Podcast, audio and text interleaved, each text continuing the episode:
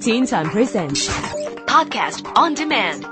Log on to podcast.rthk.hk. Teen Time Podcast on Demand.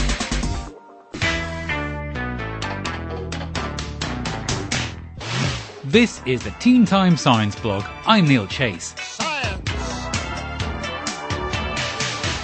If you are in space on a long mission, then how exactly do you clean your clothes? There are no laundry services available, and a washing machine is too big and heavy to be used in space. Usually, what happens now is that astronauts will wear the same clothes for as long as they can, and then they will just change them with new ones and throw the old ones away. So now the space agency NASA is trying to develop a more sustainable approach to laundry. They have commissioned an American company to develop a special low energy, low water laundry system that will work in zero gravity. The space age laundry machine wouldn't be like anything we use in our homes today, but would be based around using different vapors, air, and microwaves to clean clothes. It is still not very likely that astronauts would be changing into clean clothes every day, but at least if this new system can be developed, then they would have something clean to change into on a long mission.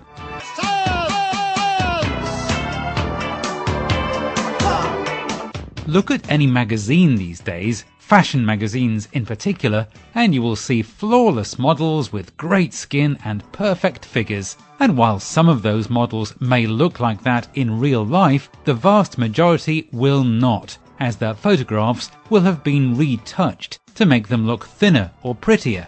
Fashion magazines think that we will only buy that advertised product if it is represented by a flawless model, but many of us will not feel good about ourselves as we want to look as great as the perfect picture, which is not a true representation anyway. Although this sort of advertising will probably continue, a new computer program has been developed to spot where images in magazines have been retouched. It is not illegal to use retouched photographs in magazines, but public disapproval of this type of false advertising is definitely increasing. So perhaps this new program will be able to name and shame the worst offenders of the advertising industry.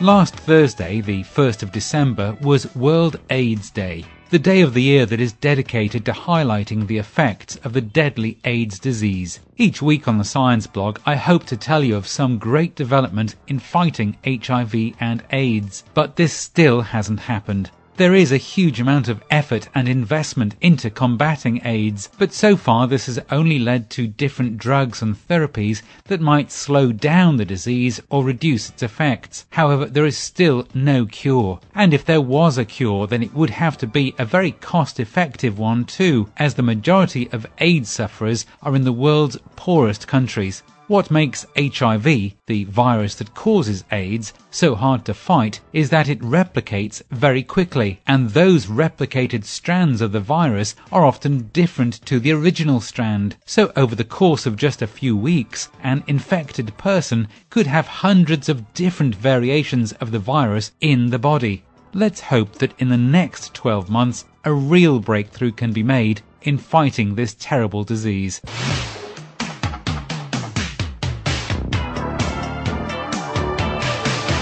Another potentially deadly disease is the H1N1 flu virus. Although not as widespread and much more treatable than AIDS, it does have the potential to kill a lot of people, especially now as it is flu season in many countries. Scientists in the Netherlands have been working with variations of the H1N1 virus and have come up with a strain of the flu that is deadlier than ever before. They did this so that they could find ways to combat this strain if it ever developed that way in nature, which is possible. But now they are faced with what to do with this new and deadly strain of flu that could potentially kill millions of people. Do they destroy it right away and hope that nature won't develop a similar strain? Or do they keep it and then try to develop vaccines or treatments? The danger in keeping it is that if the virus did fall into the wrong hands, like terrorists, the results could be catastrophic. Another case of cutting edge science being confronted with difficult moral dilemmas.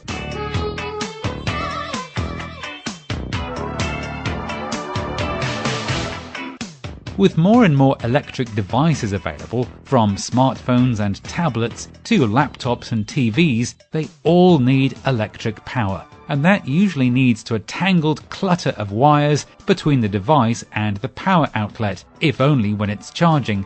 So help could be on the way from a Japanese company that has just developed a power cord that is actually elastic. Traditional power cords use fine metal strands inside and so are not flexible. But this new electricity conducting material is fully flexible, like a rubber band. So the next generation of power cords could stretch as long as you need them to.